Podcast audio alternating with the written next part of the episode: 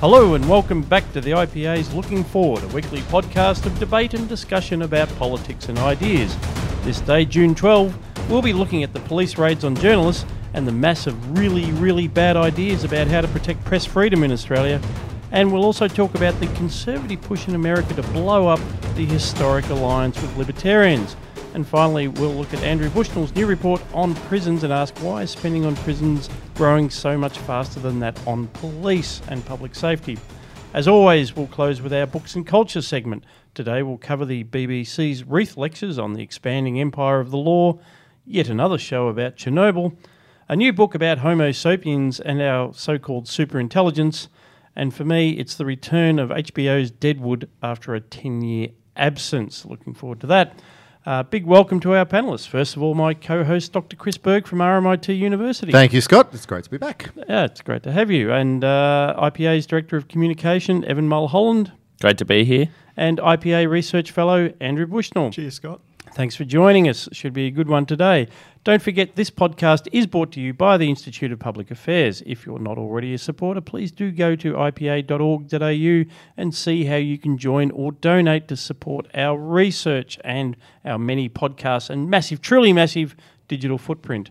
Of course, uh, it's that time of year. Our end of financial year appeal is in full swing. If you don't like paying tax, and who does? This is your chance to get a tax deductible donation receipt and uh, talk to your accountant. So give the team a ring or do it through the website.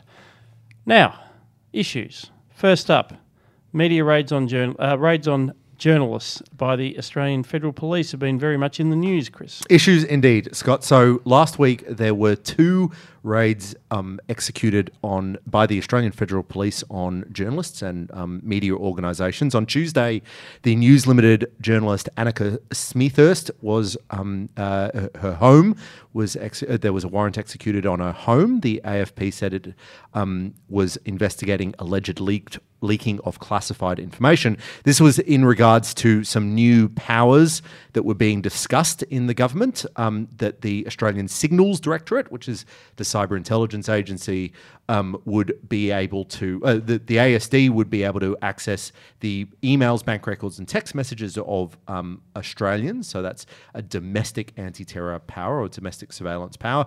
The next day, the AFP then raided the ABC itself, the Ultimo offices in Sydney, looking for documents about the publication of allegations of unlawful killings and misconduct by Australian special forces in Afghanistan.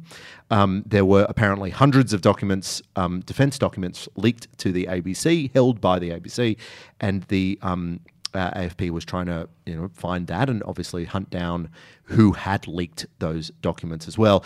The Australian also reported that further raids were planned for this week but put on hold as well, so they were potentially going to um, follow it up with some more. There's I think a lot to talk about with this. Um, I've uh, been talking to a few people who, um, my sources in the know, suggest that the there wasn't actually a relationship between these two raids, and the AFP didn't really overthink this, and they didn't think that it would look at all bad. But obviously, it does look absolutely shocking when you've got the Australian Federal Police um, raiding uh, free press. Um, so, so there's there's a lot of big issues here. I, I want to start with though the issue of holding classified documents. Um, so the ABC and um, uh, Annika Smethurst was holding classified documents. Obviously, they're classified, and it was illegal to leak that information. But should it be illegal for the ABC or News Limited or whoever, whatever media organisations, actually hold those documents? And should we be concerned if they are treating it uh, as such? And Andrew, I thought this might be something that you you had a view on. Yeah, well, back in the day, I, I did work at the Department of Defence, uh, and I do have, um, you know, I've sat through the the annual security briefings about how to handle classified information a number of times. Uh, and I think it comes down to, I think, how, I think, firstly, I would say that classification is necessary, that protecting what it is that our military does uh, and how they operate is important for national security. Obviously, it's important for people to be able to feel that the military is capable of defending the country as well. Uh, I think that how serious it is, obviously, it depends on how highly classified the information is. There, there is a reason that we have um, different levels of classification. Anything that's uh, above a secret classification, when you handle it and you actually have a clearance inside one of the defence agencies, you sign for it. You sign it out of a secure safe, you put your name to it, you sign for when you put it back. Handling classified information at that level incorrectly is a crime for people who have clearances. So naturally, it's a crime for people who don't have clearances. The issue with this is, I would say, is not whether it is appropriate for the federal police to be chasing up the mishandling of classified information, but the thing that gets elided here is on what authority does someone in the Department of Defence or in the ASD or in any of our other agencies leak this stuff to a journalist? On what authority does one individual take it upon him or herself to override the, the law as passed by the Parliament uh, and the, the, the implement, implementation of that law by agencies representing the entire country? I think the scandal here is the idea that it is simply uh, voluntary whether or not you abide by the law around classification. It's not voluntary. Those laws exist for a reason, and the Australian Federal Police is investigating for that reason. I mean, th- th- there is an interesting point here that, um, uh, sorry, all of that was interesting, Andrew, to be clear. Um, but there's an interesting issue here that um, uh, the ABC and Smethurst, as far as we are aware, are not the targets of prosecution.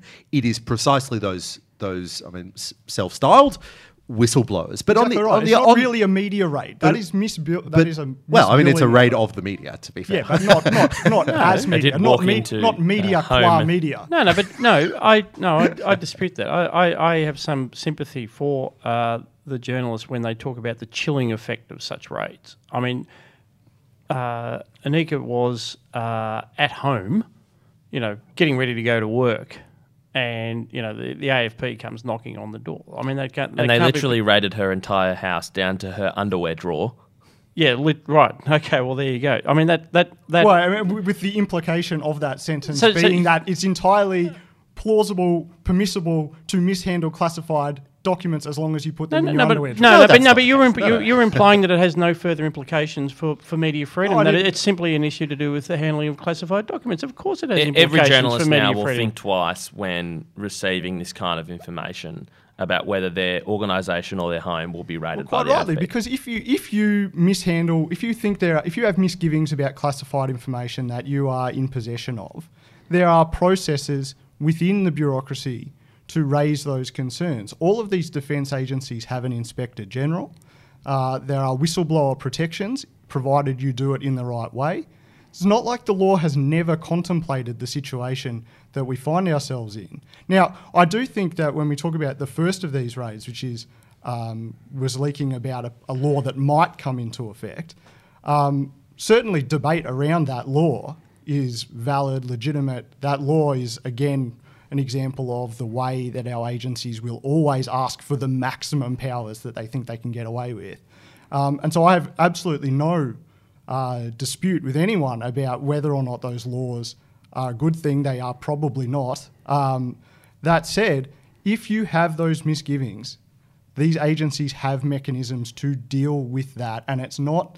It should not be your first recourse, or even I would say, except for in extraordinary circumstances, your last recourse to just make this information public. That's not your decision to make. Look, and, and, and there, there absolutely are those whistleblower protections. Those whistleblower protections are not perfect, though, to be to be very clear, and they're very bureaucratic, and um, they don't always uh, function as we would like.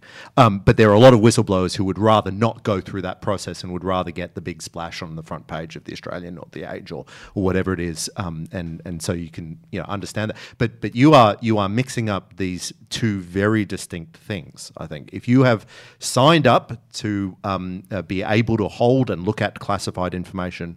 Um, uh, you you are protected by whistleblower protections, but um, you are liable for mishandling that classified information. I don't think anybody disagrees with that. I'm not concerned about the whistleblowers in this context. I am concerned about the free press, and I'm concerned about we as citizens having the capacity to know what's going on in our government. And in this context, it's not just about did they raid two News Limited, uh, a News Limited journalist and, and the ABC. They rated it on information, on, on in defense of information that we should know about. So we should know that the Australian Signals Directorate was proposing to com- conduct domestic surveillance, a foreign surveillance agency wanting to do domestic surveillance. That's a huge thing, and we deserve to know about it, even if the legislation never went through.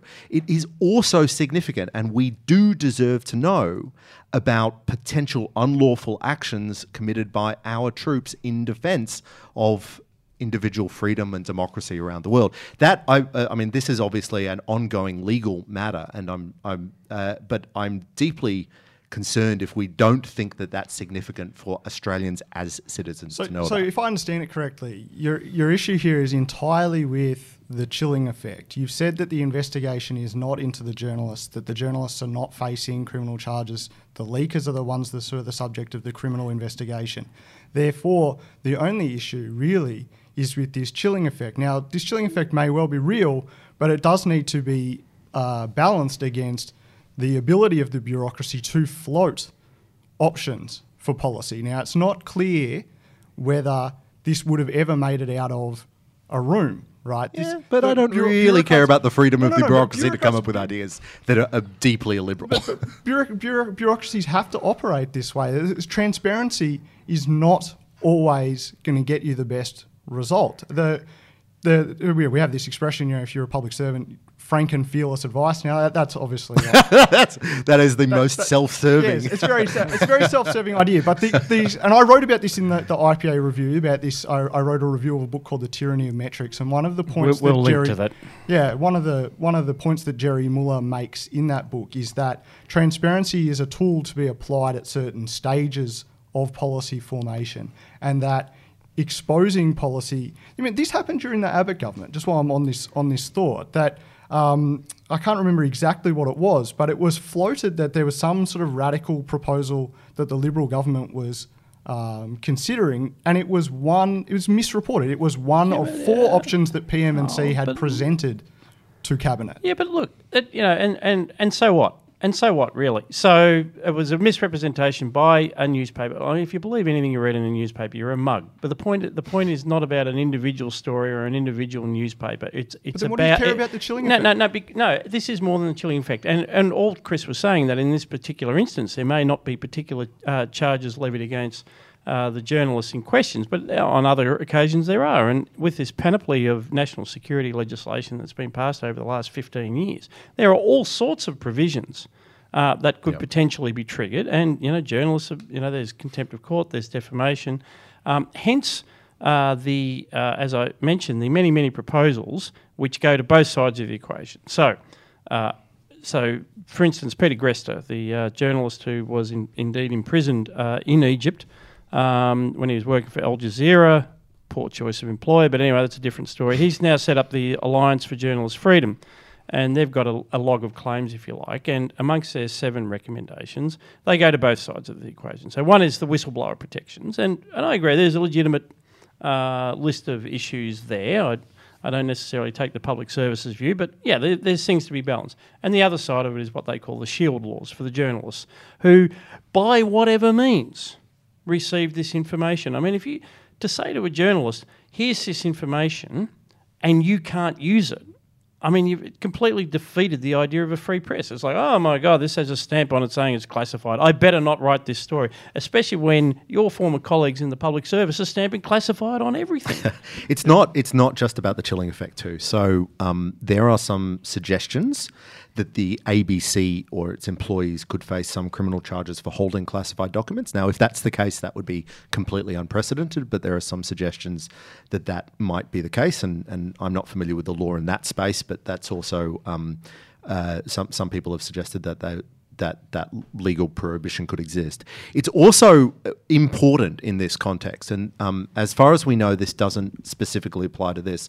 But in recent years, with all these national security legislation that we have been passing, we have been prohibiting um, the use of this sort of information by journalists and by um, and, and by bloggers and whoever else it is. So, in some of the national security tranches legislation that was passed in the 2014-2015 period that we were very um, interested in at the IPA, it now uh, they they developed this idea um, that the attorney general can declare an ASIO action, so not not just any military action, as a special intelligence operation. And one of the things that happens with special intelligence operations is that if you report it, not if you leak classified information about it, but if you report it, you are you could suffer a penalty of up to ten years imprisonment. That is precisely the sort of thing that we're worried about here. So, what I think is um, and we should talk about your point in a, in a sec, um, Scott, because this um,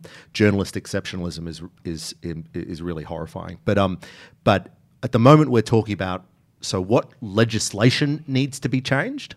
Um, uh, James Patterson and Tim Wilson are talking about having a inquiry into media law, and I think those are the sorts of things that we should be talking about. But I should we should bring in Evan here. Um, is it time for another media freedoms inquiry? I mean. It, yeah, we've had this for a little I, while now. I, I, I definitely support um, what Tim Wilson and, and, James Patterson were talking about. I think they were more talking about making sure that um, where uh, media freedoms overlap with our national security laws, there is some sort of consistency. For example, the metadata laws have a much higher threshold in which you can go after a journalist and some other tranches of, of uh, national security legislation. So making that consistent across the board to make sure there aren't loopholes would be adequate. Um, I think the, the the warrant for the raid was done at some small court in Queanbeyan. Um, so just making making one that, of Australia's most respected legal making that a bit more uh, uh, official and streamlined in, in terms of the overlap between security laws and um, and media freedoms would be important. Uh, the thing that really gets me on this is the hypocrisy on a, a lot of sides, um, uh, specifically Labor. I mean, Labor were the ones that introduced the the, the Finkelstein review and then in, introduced laws to create a, a public interest media advocate, which would have a really damaging effect on media freedom. And Anthony Albanese, the opposition leader, was the one that introduced it in the House of Representatives. When he was doing that, he said the advocate will be a decision maker in relation to public interest tests that applies uh, to transactions involving national significant news and media entities, and that it, the advocate would be appointed by the minister, appointed by the minister. So you know you could have you could have Quentin Dempster, for example, yes. running uh, a ruler through every single news story in the country. Um, it's just absolutely ridiculous. And another thing. Uh, was no, I, sorry to, ju- to jump in there, and yep. they've also backed every national security tranche yes. I- over the last decade, no matter uh, against advice from from their own people every time the con- the coalition comes up with a new national security piece of legislation, which have been very damaging to Australian liberties, in my view, and particularly on the internet.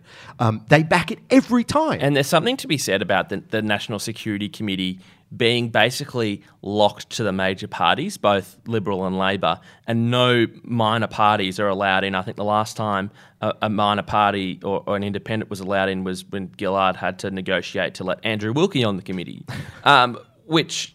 Uh, completely locks it out of scrutiny. Uh, it makes sure everything is really done behind closed doors, and the major parties can agree on what they see as in their benefit. And yet, uh, and yet, didn't and yet.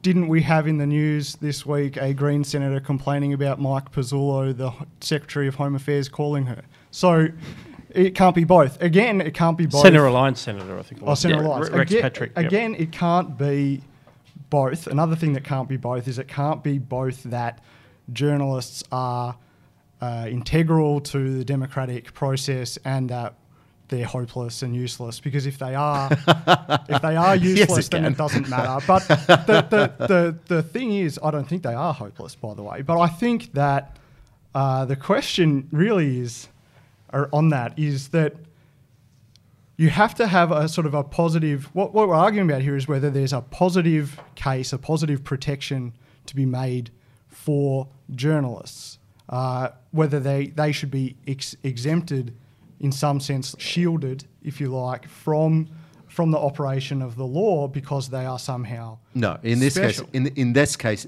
definitely not, because um, uh, th- there's a sharp distinction between someone who is penalised for um, failing to uphold classified information, uh, failing to uphold their commitments to protect classified information, and someone in the public receiving it and talking about that. So what what this is saying, what the, the government may be trying to say, is that if a document has been classified, a decision made by the document to classify, that is a law that applies to everyone, not just people If who have to hold if it. reporting is a positive good, whether it comes from journalists or citizen non-journalists, if it's a positive good, then shouldn't it be supported? Should isn't that the argument for, say, having the ABC? Isn't it an argument? Now you're just trolling. No, isn't it an argument for the po- for the positive support of reporting? If it is good, and this is the uh, this is the this is the claim, left to their own devices. Uh, in a in a neutral situation between journalists and non-journalists, the law will apply to them. We all agree that a, a certain to a certain extent, at least, security classification is important.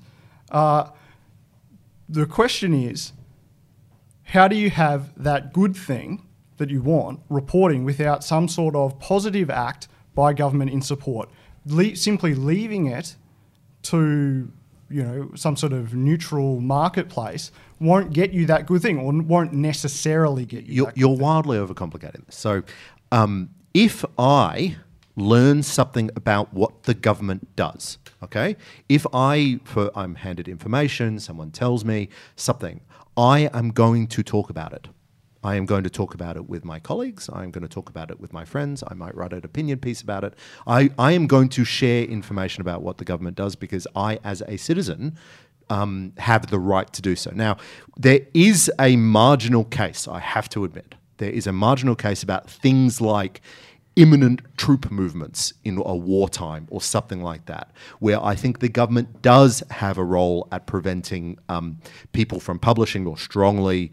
Uh, it- it's actually a, less of a big problem But the, than, mar- than the it marginal usually is. case establishes that we're not talking about natural rights. All right, we've No, but already talk- conceded but- that it's a question of balance. Now, I'm, No, no, I'm- but I'm happy to concede that the government has overreached, but uh, No, you can actually tell this. Nat- so, so without without getting too philosophical about it, you can actually tell this story without even getting there, because the government has the um, right to try to dissuade you from talking about what it does. So, if um, uh, if a news inqu- uh, news organization has information about true movements, um, uh, then you know they should go up to that news organization and say, "Look, you, you, you will let the bad guys win," or something like that if you publish this. Um, that that's completely consistent. But we are not talking about that, and the marginal case does not establish that because we are so far away from troop movements in this because we classify everything. In- as Scott's indeed, and, and, and, and just and just to pin down in, in your when when you were making the point, Andrew, you you mentioned you said you know journalists or, or or citizens, and that is the key point really of the objection to uh, the proposals for shield laws to operate in a way that only protect journalists. So if uh, if a journalist sees a classified document and writes something about it, they're protected. But if Chris Berg sees it and mentions it to you, you could both go to jail. You know, that, that's the logical Yeah. extension And- of the no, laws I, I that we agree, have, I and, agree, and that's I why the agree, I shield agree laws that it should be about distribution of this information. Whether if you protect it for some, you should protect it Yeah. for all. And and and, but the, and and the rule should be the same. because freedom of, freedom of the press is not a good construct. It's freedom of speech. Yeah, It is- so- that that is what we That's are the more talking about. basic right. Yeah. Mm. I, I agree with you about that. I what I'm what I'm trying to say is that that right exists within uh, as it actually exists in the world, as opposed to as it might exist in theory. Um, once it comes into contact with the world, then there are other there are other things that are, it's balanced against. What we're really talking about here is whether the balance is correct, not whether um, not whether it is correct to prevent, in some circumstances, the distribution of classified information. And that's what's at stake. If you don't like the current law, that's what Parliament is for. Yeah. No, that's right. Just, That's just, just to pivot, it, I I found it really interesting how quickly and how much prominence this story got. Uh, and there's a lot of journalists that are new fans of freedom of speech. Lots of new fans of freedom of speech on Twitter. Lots of uh, new fans of freedom of speech dominating the news stories every day. When hardly any of them spoke out against what happened to Andrew Bolt, and hardly any of them spoke out against Bill Leak being hauled up to the, the Human Rights Commission. Um, we or had the QUT. or, um, or the. QUT case, which which affects everyone. Um, so I think there is a lot of hypocrisy on the media's part in advancing this issue and not others. They've only advanced freedom of speech when it affects them, not when it affects regular students or um, columnists or cartoonists. Um, we had the case where high profile, you know, Twitter left people like Mike Carlton and Ben Eltham tweeting out there saying, you know, where's the IPA on this? Meant to be the voice for freedom, uh, when we had literally been tweeting about it all day and, and, and had things and on got an op-ed up in the Spectator, was it? Uh, uh, Uh, Spiked Matthew. Oh, Online, Spiked Online, um, uh, begging for IPA consistency. Where were Ben Eltham and Mike Carlton on, Yes. on Andrew Bolt and and Bill Leak? Piling- they were they were absolutely on. nowhere to be seen. It is the hypocrisy of the highest order.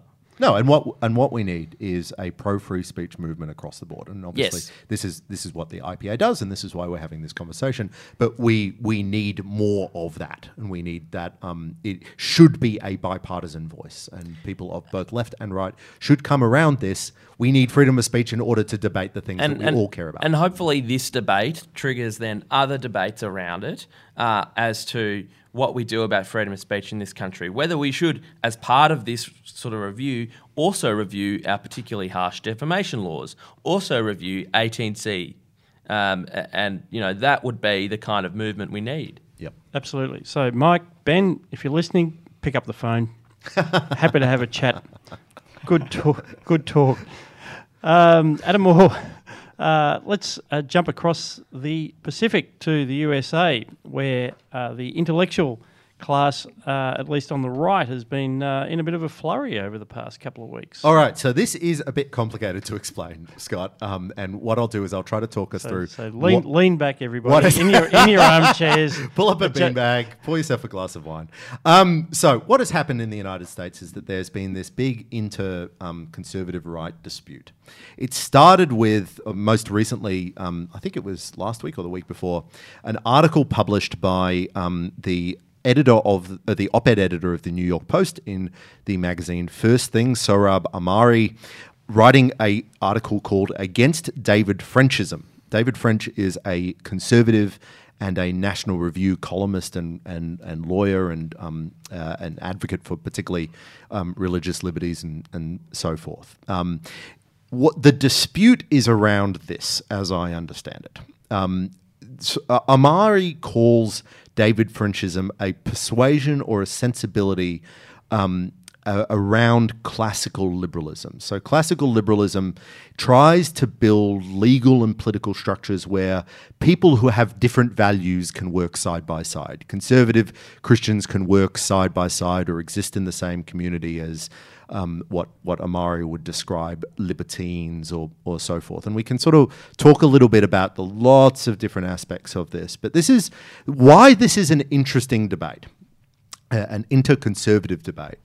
Um, is it really? I mean, it sort of started with the Flight 93 election argument. Um, the famous essay published um, in 2016 about the Donald Trump uh, about Donald Trump's candidacy, which argued that we're at a moment of such crisis that we we need to um, uh, take over the institutions and we need to take over the um, the power of uh, uh, power of the U.S. federal government in order to push back against the left. In March this year, First First Things magazine also published an article um, uh, that got less attention, but is really the manifesto for this movement or for this intellectual movement um, called "Against the Dead Consensus." The consensus they're talking about is is the alliance between um, classical liberals, libertarians, and conservatives that has prevailed in U.S. politics and really in Australian politics since since uh, oh, during the Cold War and so forth. I, I think there's a lot to break down here. Um, there was a very interesting um, uh, interview with Ahmari on a First Things podcast with Mark Bauerlein. Of course, Mark Bauerlein came out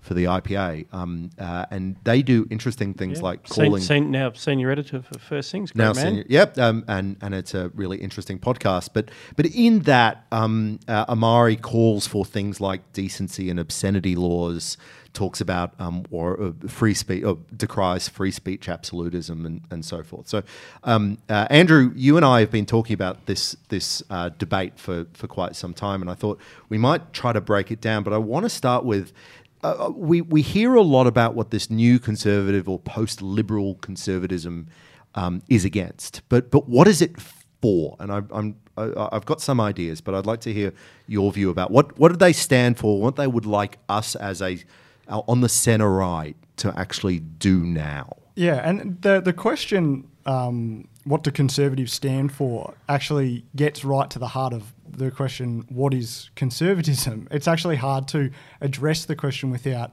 first describing what it is that conservatism is really about. Um, and I think uh, in the Ahmari piece, he actually conflates two kinds of criticisms of the dead consensus. Um, you know, that which is a name that sort of begs the question a little bit: um, is it dead or not? But was there a consensus? Was there a consensus?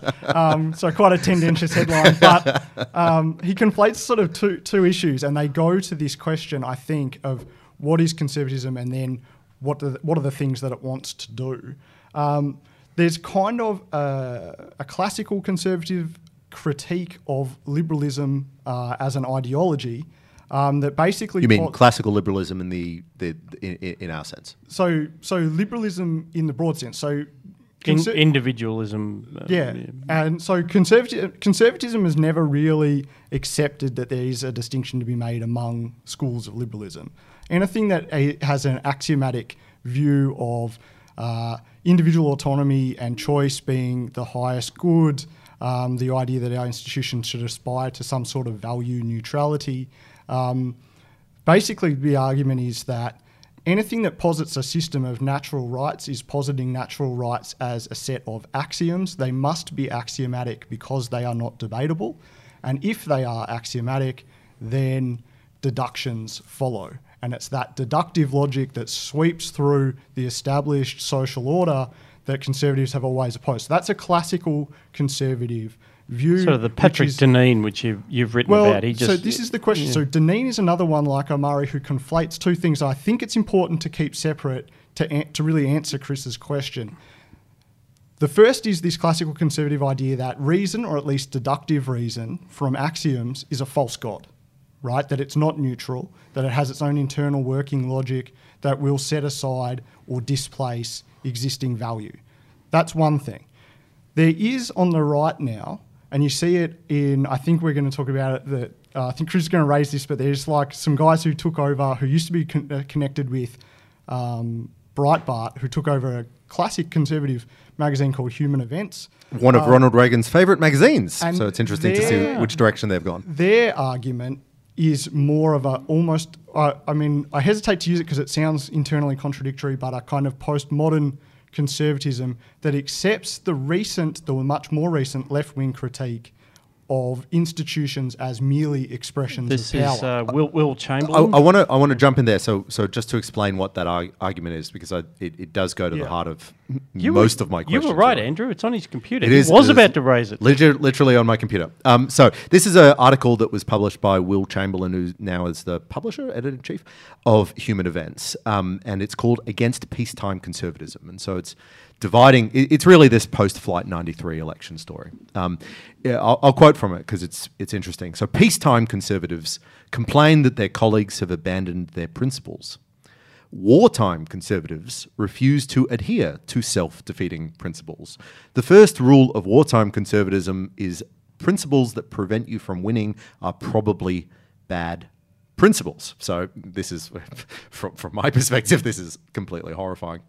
Um, to the extent that, and I'll continue to quote, um, human events, you'll notice that we don't have a strong stance on technocratic issues. We're open to heterodoxy on things like tr- taxes, trade, regulation, and healthcare on and other issues that in prior decades might have been issues where there was only one conservative position. But there are issues where we brook no dissent. These are the meta political issues, things like social media, cens- uh, so, sorry, social media censorship, immigration, and courts. So, and we'll bring in Evan here. What is a conservatism that doesn't mind whether taxes are too high or too low, that doesn't mind about free trade, that doesn't mind about regulation.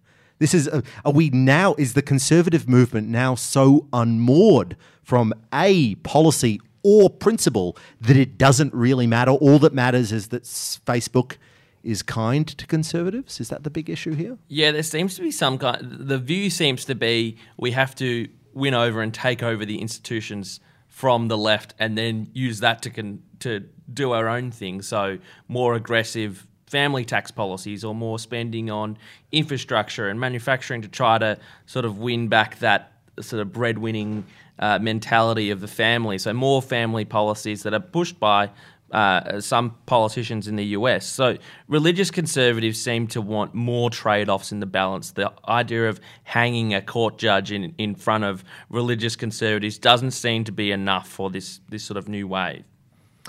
Yeah, so I mean, Andrew, we should we should go back to you because I, I, I rudely interrupted you by getting to read an article that I just think is horrifying. But um, uh, th- but this this this is not the traditional Anglo-American idea of conservatism really it- anymore, is it? I, well, I would say I would say that it, it is in, in the sense that I think that a lot of what people think of as conservatism is based on a misreading of Burke.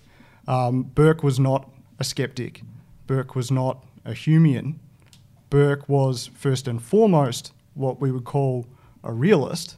Uh, that he believed that there was a highest good, um, and he did believe that there were social values that were prior to liberty. At one point in uh, his reflections, uh, reflections on the revolution in France, he talks about how is he to celebrate the uh, is he to celebrate the escape of a prisoner simply because he has now restored his liberty?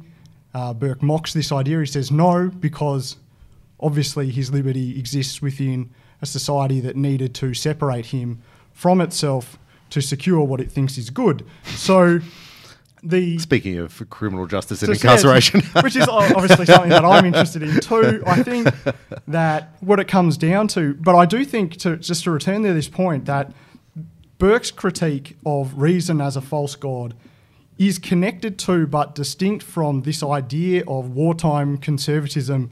We must take back the institutions and use them for our own power.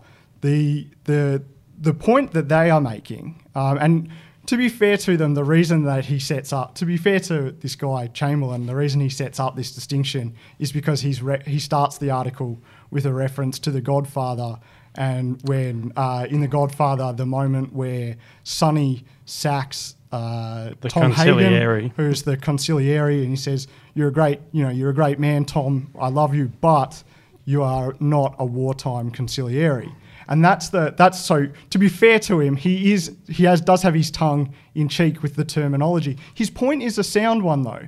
The distinctions that he sets up in that article are actually the things that are, I mean, perhaps phrased in the most sort of clickbait worthy, you know, click worthy kind of thing. But he, uh, the distinctions he sets up are, are the right ones. And it comes back to this idea that we were talking about with the media raids about whether there are certain things that you think are good and therefore warrant positive support from the government. And what separates these two these two groups, why I think it's worth distinguishing between um, these two currents on the right right wing critique of classical liberalism, is that there are certain institutions. and This goes back to the question you asked: What do they want to do? There are certain things that they disagree on about um, what it is, uh, which things in particular, as opposed to a system of deductions from ideology, which are what are the particular things that they want to secure. That latter group that talks about in a kind of postmodern terms about power, they're actually, in a sense, much more liberal in the um, not in an ideological sense, but the, some of the institutions that they are that they think they are defending are things like freedom of speech, uh, tolerance. Um, they are uh, they are almost all more supportive than Sohrab Ahmari would be of issues regarding um, gender identity and sexuality, um, whereas the classical conservative view has more of a, a social conservative component. So that's why I think it's worth keeping them distinct. But the, the point is that what looks like inconsistency in an approach to established institutions actually relies on a deeper consistency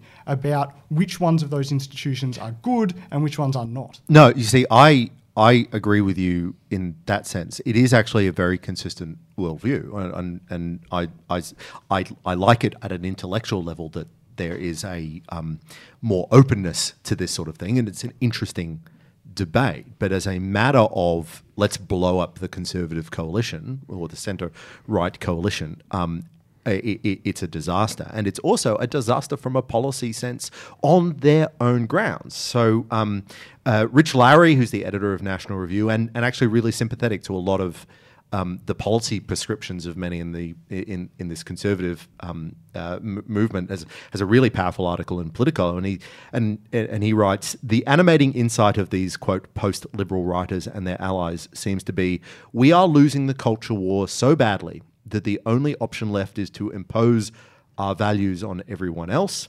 How will they do that? Question mark. Good question. We'll get to you. We'll get back to you after we are done savaging our allies. Um, this, yeah, this, this, is, unfair. this is an unfair characterization. I mean, no, because the critique doesn't start with we're losing. The critique starts with we are being actively defeated, right? So it doesn't start with the idea that these institutions, just as they're working through their normal processes, have led to a result where we are now unpopular in a way that we weren't 50 years ago. It is we are being anathematized actively by the people in control of those institutions. How what do we use those institutions for when we get them? How do we take control of them? What does that mean? Well, it means to do exactly the same thing that the left has done over the preceding three generations. That's the point. It is the reason why the culture war has come back is it all comes back to this question of whether you believe that you can have a system of modi vivendi, a, a system of institutions that are nothing more than a second best compromise between competing values. The, there's one side of politics that has not believed that for a long time. And now what you are seeing is, in a, in a classical sense, reaction.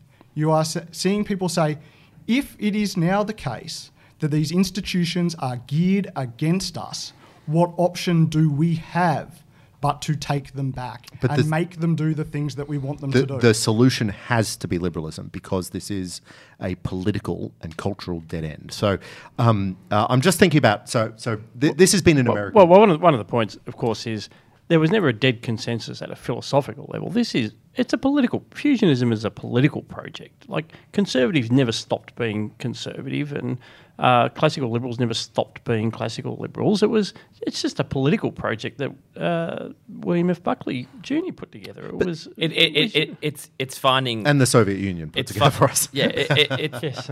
it's finding allies, and you have a certain uh, portion of the movement that thinks that uh, all these victories for the libertarian classical liberal side in, in tax cuts and and other sort of libertarian victories haven't delivered what they want.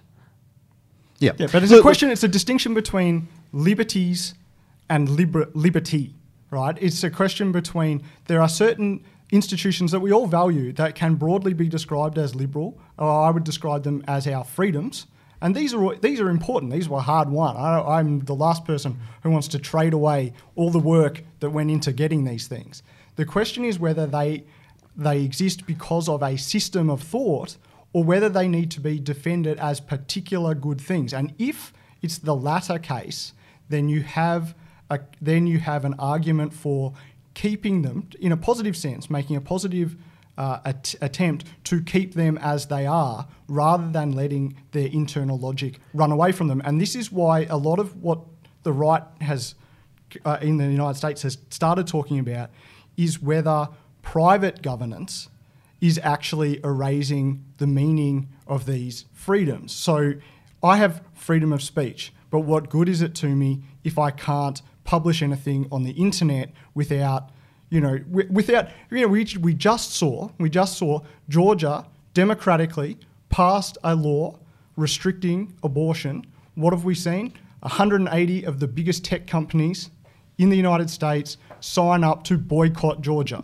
So the laissez-faire approach is self-defeating, and this is not just a conservative thing. Uh, Schumpeter wrote about this, uh, about how left to its own devices, a negative framing of our liberties will lead to our liberties being erased. And that's the dispute. Can the state be used to positively buttress these things that we all know are good? Let me, let me let me give an Australian example because I've been thinking through this discussion and how it applies to to Australia. And um, the thing that really bugs me a lot about it is um, we often talk about um, that famous phrase used by. Uh, well, I forget who it was used by, but anyway, um, the the phrase that politics is downstream from culture. That this, was, to my that, that was Breitbart. Breitbart, Breitbart. The, this this strikes me as the complete rejection of that claim because rather than that tells you that you should focus on culture, right? That doesn't it, it- to focus on politics is just sort of trying to pick up the pieces. So what we're instead talking about, what these conservatives in the US are instead talking about is um, what we need to do is use politics to attack the culture or to change the culture or to do something to the culture. We need to um, weaponize politics. So, so what is an Australian example? So, thinking through the gay marriage debate, right? Um, and social conservatives spent a great deal of time trying to um, uh, prevent same-sex marriage from being passed, prevent to to, um, uh, to to defeat it at the plebiscite, and then prevent it from being passed in the parliament, or at least object to it being passed in the parliament. Um, and then after it, they had fundamentally lost that debate, only then did many social conservatives start to argue for religious freedom. Now, to be clear, that was not the IPA's position. The IPA didn't take a position on gay marriage because we sort of view it as a conscience matter, um, and we argued very firmly for religious freedom that whole debate. But if the social conservative movement in Australia had accepted that this was almost certainly going to happen, the polls suggested that absolutely it going to happen, but it should happen on their terms, and it could be a bargaining and negotiation time to set up a liberal framework that protects both freedom of speech and the right of same-sex couples to get married, they would have been a lot better off. Uh, right now, we're in this Well, right post now, right, well, post right now, discussion. Is, right now, Israel Folau doesn't have freedom of religious expression. The demand is that he convert to someone else's religion. But that's the point. That's, that's Yeah, no, no. I, No, I no, think, no, I think, I think, rather than spending all our time, or rather than, I should say, social conservatives and social conservatives spending their time trying to prevent cultural change, they should be spending their time building liberal, neutral frameworks in which they can act, and we can have these Burkean style I communities. everyone- and I, everyone's a liberal when he's in the minority. I think. well, no, no, that's that's right, and that's and that isn't that the huge change that's happened over the last twenty years. That that suddenly um, we're in a I, I don't want to say we're in a post-Christian, but we're in a environment in which religious sentiment is not in the majority. No, majority. but I think I think the, there's a few things about that. One, I think we could we could go back and forth all day about the tactics of the no. I- I the think no we have, campaign. actually. and, I, and I don't and I don't Just think I don't at- think that looking that's, at the clock. I don't think that that's that's worthwhile to dispute the tactics. I would say that there there was a, a conservative argument for compromise that was never made. Um, the the true Burkean compromise would have been uh, civil unions. Uh, failing that, the end of civil marriage itself. Conser- conservatives lost the dispute about civil marriage a long time before uh, same-sex marriage was introduced. Um, it departed from the sacrament a long time ago anyway. Uh, Roger Scruton has made that point repeatedly. I think that, but what it does come down to again is the question of it's not it's not just conservatives are losing; it's that conservatives are being defeated. Same-sex marriage went from something that Barack Obama campaigned against twice, including his re-election campaign in 2011 for the 2012 election, to the law all around the Western world in a matter of years. Now, part of that is technological change. It's much easier to uh, organise political activism now and get people engaged.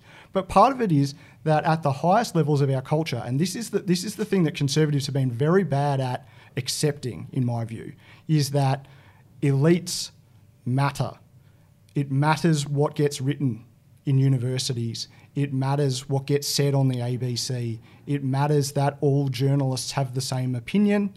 And this is inseparable from the rapid change in public views about that particular matter, but also as a model for how it is that people's opinions can be shaped by the capture of elite venues by one side of politics. And that's why you get this wartime, peacetime dynamic. What I think we need is more libertarian conservative podcasts. That's Yeah, that's my yes, view. yes. I, yes. Whether whether, whether the um, the great mass of the people who got to vote in a plebiscite were could trace all of their views back to um, the intellectual It- classes is, it- is an open Without question. taking much, too much time, it, it also this whole debate in the US reminds me of uh, the Turnbull prime ministership, where the Liberal Party and, and, and post the same-sex marriage debate, where this Liberal the Liberal Party was this, having this massive debate on what it is and who it is post Trump and Brexit. Should it be appealing to these working class base, or should it be appealing to this inner city base? Um, and like the similarities are, are very stark between them. Yeah, no, I think and, that's and, right. and, and Scott Morrison made that call Yep. successfully, as it turns out. Um, Andrew, you have been very articulate today, so you get the floor. You've done been doing a little bit of work lately uh, in your day job Well, I uh, think in criminal I justice This reform. touch, I think this does touch on something that, uh, that you mentioned, Scott, which is that the institutional reality on the centre right remains that uh, established institutions uh, have money, they have diverse views within them, and sometimes this actually does produce good policy outcomes that people can embrace. Uh, there's an overlapping consensus that forms despite philosophical differences. One such thing is criminal justice reform in the United States. Donald Trump signed into law at the end of last year and had a big celebration in April for his uh, what he called the what was called the First Step Act, which was a criminal justice reform for uh, uh, federal the federal system. This built on work that comes from our friends at the Texas Public Policy Foundation, a fusionist institution, if ever there was one. Yep. Um, and I think uh, so. You know what what we're seeing is a change, perhaps, in the orthodoxy on the centre right. I'm going to keep saying that until the prophecy fulfills itself. we are Here in Australia, yeah. uh, because uh, and so to that end, uh, over the last three years, I have been uh, engaged in a project of developing criminal justice reforms for Australia, uh, and I th- and translating a lot of that good work from the United States. And our situation here in Australia is not as dissimilar on criminal justice from the United States as we might have once complacently believed. And to illustrate that, I had a report out this week that builds on some research from the United States. Um, from a place called the Skeptical Libertarian, um, adapting that to the Australian context, um, which is a comparison of the rise in prison spending or absolute ter- prison spending in absolute terms versus police spending in absolute terms, and showing that over the last uh, 10 years, as our spending on prison has increased, that money is, in a sense, being traded off against our spending on other areas of the criminal justice system, including the police. Why do we care about this? We care about this because there is a one of the most consistent findings in criminology, and set aside your skepticism about About all of the just- about all of the sociological the disciplines general space of yeah, criminology. the, yeah. the whole thing. But no, no, no. But one of the one of the findings that seems to be uh, very solid and is supported by um, you know economic theory as well is that the police are actually better for community safety than prisons, and this is because criminals don't really think down downstream. They don't think about the long term effects. If you change a prison sentence from 10 to 15 years, you don't actually affect anyone's behaviour. But if you have a policeman on the corner watching what people are doing, they do change their behaviour. So we care about that. And the point of this report really about setting up this ratio and comparing the Australian states to American states and to European countries and showing that Australian states are actually closer in this term in these terms to the United States than to Europe is really just to illustrate for people the trade-offs that we see when prison spending increases the way it has. It's now four and a half billion dollars on prison operations alone each year in Australia. This is up 40%, uh, or, or sorry, incarceration is up 40% in 10 years. This is not because of crime. There's no evidence that crime has gone up considerably in that period of time. This is policy. This is uh, how we distribute our money within the system, and it's the kind of thing that institutions like the IPA, institutions like the ones that the Americans are squabbling over, actually exist to do. Yep. No, good work. No, great report. Uh, we'll we'll link to that online, and uh, yes, definitely there is money on the table that we can claim back for better policing and better public safety. So another cracker report from Andrew Bushnell, uh, covered in where was it covered in? Evan? In the Australian uh, Legal Affairs section, written Excellent. by uh, the great Chris Merritt. Yeah, no, great work, great work. And uh, we have come to that section of the podcast where we talk uh, on books on books and culture, what we've been uh, reading, watching, or listening to. Who wants to take it away? I'll have a go. Um, uh, so I have been reading the book called Super Intelligence. Paths, Dangers, Strategies by Nick Bostrom. It was actually published in 2014, contrary to your introduction, but that's all cool. Um, this is a book about um, artificial intelligence safety and artificial intelligence risk. This um, imagine the artificial intelligence safety discussion being how we're inventing these amazing technologies. Right now, artificial intelligence has a lot of narrow bounds about things like pattern recognition. But what if we invented an artificial general intelligence? Um, would we have a Skynet situation? So would the artificial intelligence wake up like they do, like it does in Terminator, take over the world? Um, what happens if we only have one of these? Will there be a monopoly on this artificial general intelligence? Will it try to defend itself and so forth? It sounds very wacky. I want to be, I want to be clear. Um, and he talks about it, super intelligence, and goes through it in um, uh, a lot of interesting ways. But the idea of AI risk and AI safety is something that is worth discussing now. Bostrom, Bostrom's view, at least judged on his earlier work, would be that uh, super intelligence would be fine as long as it was him. Uh, because so Bostrom is, uh, I don't know if he still is, but he was a transhumanist. Uh, Bostrom, I could turn all of our culture picks into the debate we were just No, having. th- this is- but bring- uh, bring- but uh, Bring it back to natural rights. but uh, yeah, but well, I mean, the, the thing about transhumanism It wasn't is, an opening. No, no, no, no. It wasn't it an is, opening. It is. It is an opening. no, if Nick, no, someone like Nick Bostrom, the transhumanist, their idea is to realise, in fact, uh, what liberal theory posits, which is that the human being or the human person is not actually tied to its incarnation, but is instead or should be a free floating spirit that crosses time and space instantaneously. Well, that's not in this book, but um, this is more about um, AI, AI risk and safety, and um, and the book he, he says he's actually an optimist, but it's quite a pessimistic book. Um, and uh, one way to think about the AI risk and safety question is um, the famous paperclip problem. What happens if you told an artificial intelligence in charge of a pr- production at a paperclip factory that it has one single goal? which is maximize paperclip production. Um, it would then potentially go on to convert all the resources on Earth and much of the resources in the universe into paperclips. That would be a bad outcome. We would all be turned into paperclips. So, so the, the- thinking about some of the I have, I have a question for you and Bostrom. no, please, If- if- on, on his behalf, I'm If, happy. if, if AI had become self-aware and taken over, how would we know? Well, uh, this is one of the interesting questions, and it may hide it from us. um, uh, may have already and- Because that was that was an earlier Yeah. the, uh, theory that he had. That would right? explain a lot of the stuff you're Which talking about. the, mate. probability that we live in a simulation. Well, we we, we like- way mel- may well be there, and this is just uh, this is just entertainment. We're just Th- data this whole conservatism debate is just it's just to fill in the hours before death. Yeah. Um. uh, no. So so why I wanted to bring this up, just to give Andrew a chance to talk. Um. Why I wanted to bring this up is to compare it against actually a paper much more recent that um, was written by a um, someone we're working with at RMIT, um, uh, Mark Miller, his with his colleagues Allison Duettmann and uh, Christine, Pe- uh, Christine Peterson. And this is about decentralized approaches to um, reducing risk. Because if, if you notice in that story, the real key thing is that there's only one artificial intelligent agent, there's only one general intelligence. In fact, of course, we don't live in that world. We live in a world where there will hopefully be multiple competing um, uh, countries, multiple competing individuals who will have artificial intelligence, and AI will check AI. Uh, this is actually one of the more exciting developments that in, in things like cybersecurity, until one defeats all the others. until one defeats all the others. But I believe in markets, and um, uh, I- I, I think entrepreneurs will solve that problem, Andrew.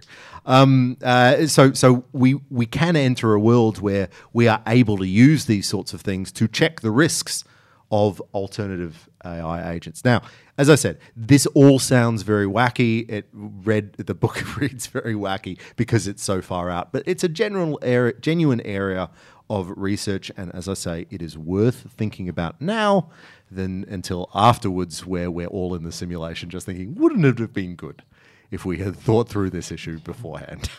Indeed. now, speaking of super intelligence, Evan, What have you been listening to, mate?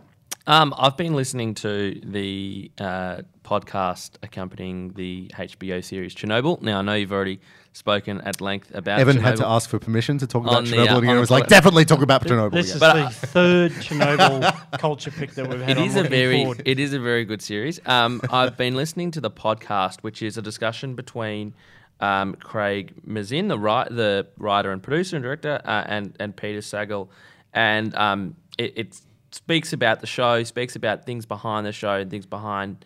Uh, the scenes that happened, things that were deleted, but particularly goes into detail about uh, the historical elements of the Soviet Union, what was going on back then.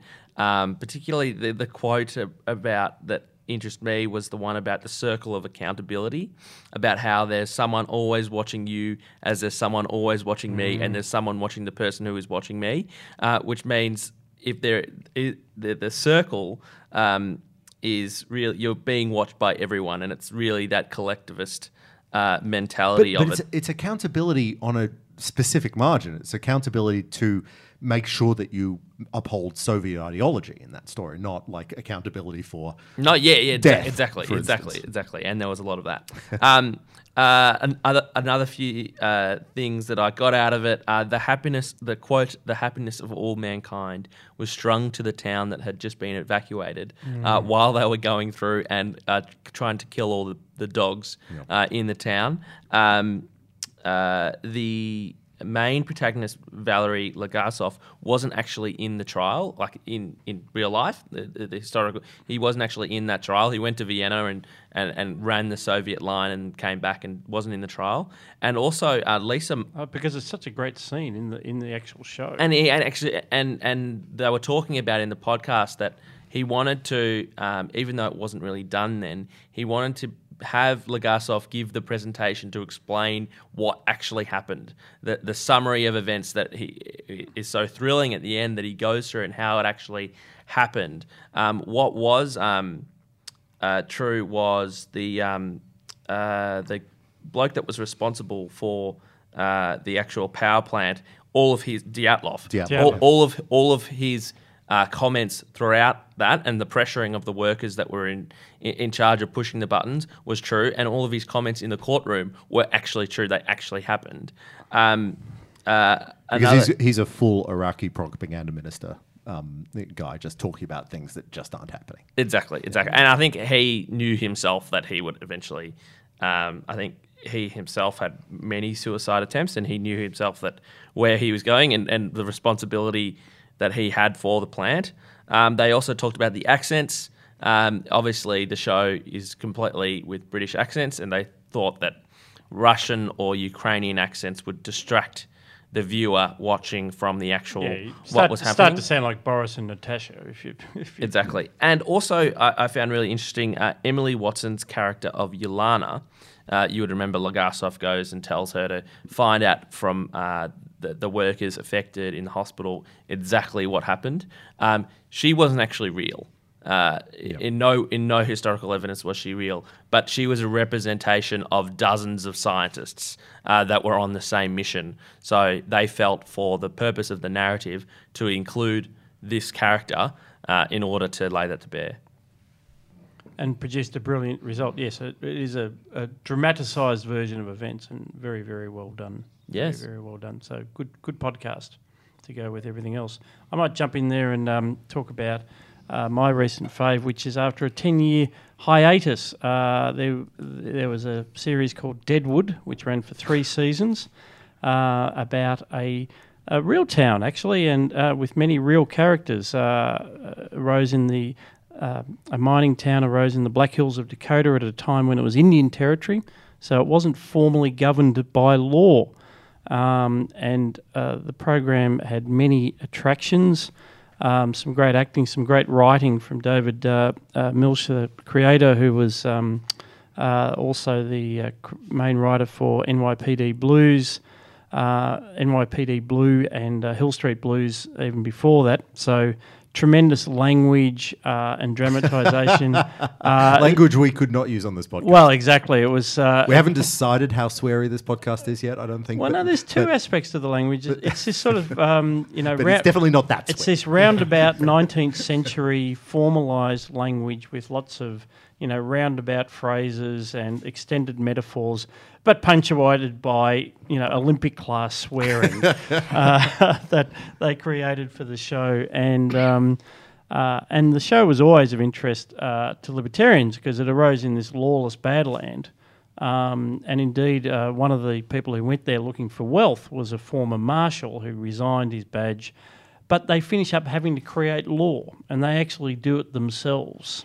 Um, while Bill Hickok did, was indeed shot in that town, and in the Deadwood series, they they get together and they don't just uh, hang the bloke who shot their their uh, their friend Wild Bill Hickok. They actually ran a trial. So it's sort of this I- idea that um, just because uh, there's no formal state in action, um, uh, communities can actually create that law in a certain way. So there's all sorts of commentary on that. Um, this takes place um, in in real time, if you like, as in ten years after the events of the series. It comes back. The industrial class swearing is there. The great over the top acting. The great the great writing. Uh, it's really just a, a reunion for the viewers as much as, as it is for the actors. And uh, I, for those who are fans of it, I highly commend it. For those who don't like Olympic class swearing, I wouldn't recommend it. Let, let me intellectualize it for a sec because that sort of private governance is more common than you think. And uh, I'll recommend a book um, uh, by Ed Stringham um, uh, called Private Governance Creating I Order. I think you've already recommended that Have a I number of times. Oh, really? yeah, no, no, no. Well, that's embarrassing. Not, No, not in this I'm, episode. I'm going to re re recommend it Yeah. because that that's just a really common thing across a whole bunch of domains, not just in the Wild West, but in financial markets, in medieval trade, in all, all sorts of spaces. Have I really recommended that before? Yeah, I'm, I'm, Yeah, I'm okay. sure that's right. come up. No, no, but but it's sort of like Deadwood without the swearing. He is paying me quite a bit of money to Yep. do that. So No, very good. We'll put all these links up at the end. Thank you, James. Well, I'll try and uh, resist the temptation to say that Chernobyl is about the way uh, deductive ideology displaces Oh, good practical knowledge in institutions. this is why I we will- only have you on occasion. And I will, and I will try and resist the temptation to say that Deadwood illustrates why order is the highest political good. Uh, and it, I will just quickly, very quickly, I'll just say um, I've been listening to uh, this. This came across my Twitter feed from Peter Hitchens, who's the the good Hitchens. Uh, who shared this uh, BBC series of podcasts. It's apparently an annual thing called the Reith Lectures. Uh, this year's uh, being given by Jonathan Sumption, who was an academic, barrister, very high profile barrister, and then was appointed straight from the bar to the Supreme Court, which is the Tony Blair created substitute for the old House of Lords, the highest court in the United Kingdom. Very, very smart man, has been described as the brain of Britain. Uh, more, uh, and he gives a kind of, uh, it's kind of a classical liberal uh, a, a- a discussion of what he calls law's expanding empire. And what he's talking about is the way that uh, legislation and judge made law uh, is increasingly uh, displacing the power of the parliament. And he thinks that this is bad because you get much more stable social equilibria through the political process than through the legal process. He's very strong about um, how the European Convention on Human Rights has been interpreted by the court in Strasbourg. And he talks a little bit about the kind of thing that I was saying about how rights, when they become axioms, um, you start getting this kind of these deductions and all these existing values that you have start to get displaced. So, very smart man. I could go on about it because I have some criticisms of some of the things he says, but I definitely recommend it because it's a very thoughtful take on the role that Parliament actually plays in a Westminster Constitution, and that, of course, has a lot of implications for us here in Australia and for this debate about whether you need positive law to reinforce your traditional freedoms. Oh, and uh, abs- absolutely. And going right back to our first discussion, um, I mentioned some bad ideas. One of them, uh, Geoffrey Robertson, uh, the Australian-born uh, UK-based lawyer, his first reaction to the media raids was, "This proves why Australia needs a Bill of Rights." it's like I'm, I'm not against that, but I, I'm I am. I, only want us to take the First Amendment and then just thunk it into the Australian Constitution and leave it at that. And- and but it would rest. never be that. It would that that is just not going to No. happen. No, no, it would be the European Bill of Rights. Quentin Dempster was actually tweeting at the IPA, wanting us to support a Bill of Rights, and we need the IPA to come out in support of it. Whereas uh, I don't think our members would appreciate that. Yeah, no, no. When, uh, Quentin, when you get behind Andrew Bolt and um, and the QUT students, we'll we'll talk. Very good. Uh, no, some great culture picks there. If you've been listening to Looking Forward, if you don't want to miss any future episodes, hit subscribe on your podcast app right now. Uh, we've got some great specials coming up, which of which you'll hear more later. Um, so make sure you're a subscriber so you get the notifications. Uh, Looking Forward is brought to you by the Institute of Public Affairs. Uh, to support our research and this podcast, join or donate at ipa.org.au.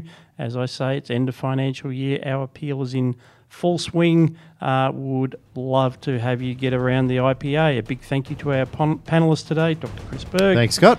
Evan Mulholland, Thank you. Andrew Bushnell, Thank you. and uh, the great team in uh, the IPA, James Bolt and uh, Saul Muscatel. So we'll be back with more looking forward next week. Thank you.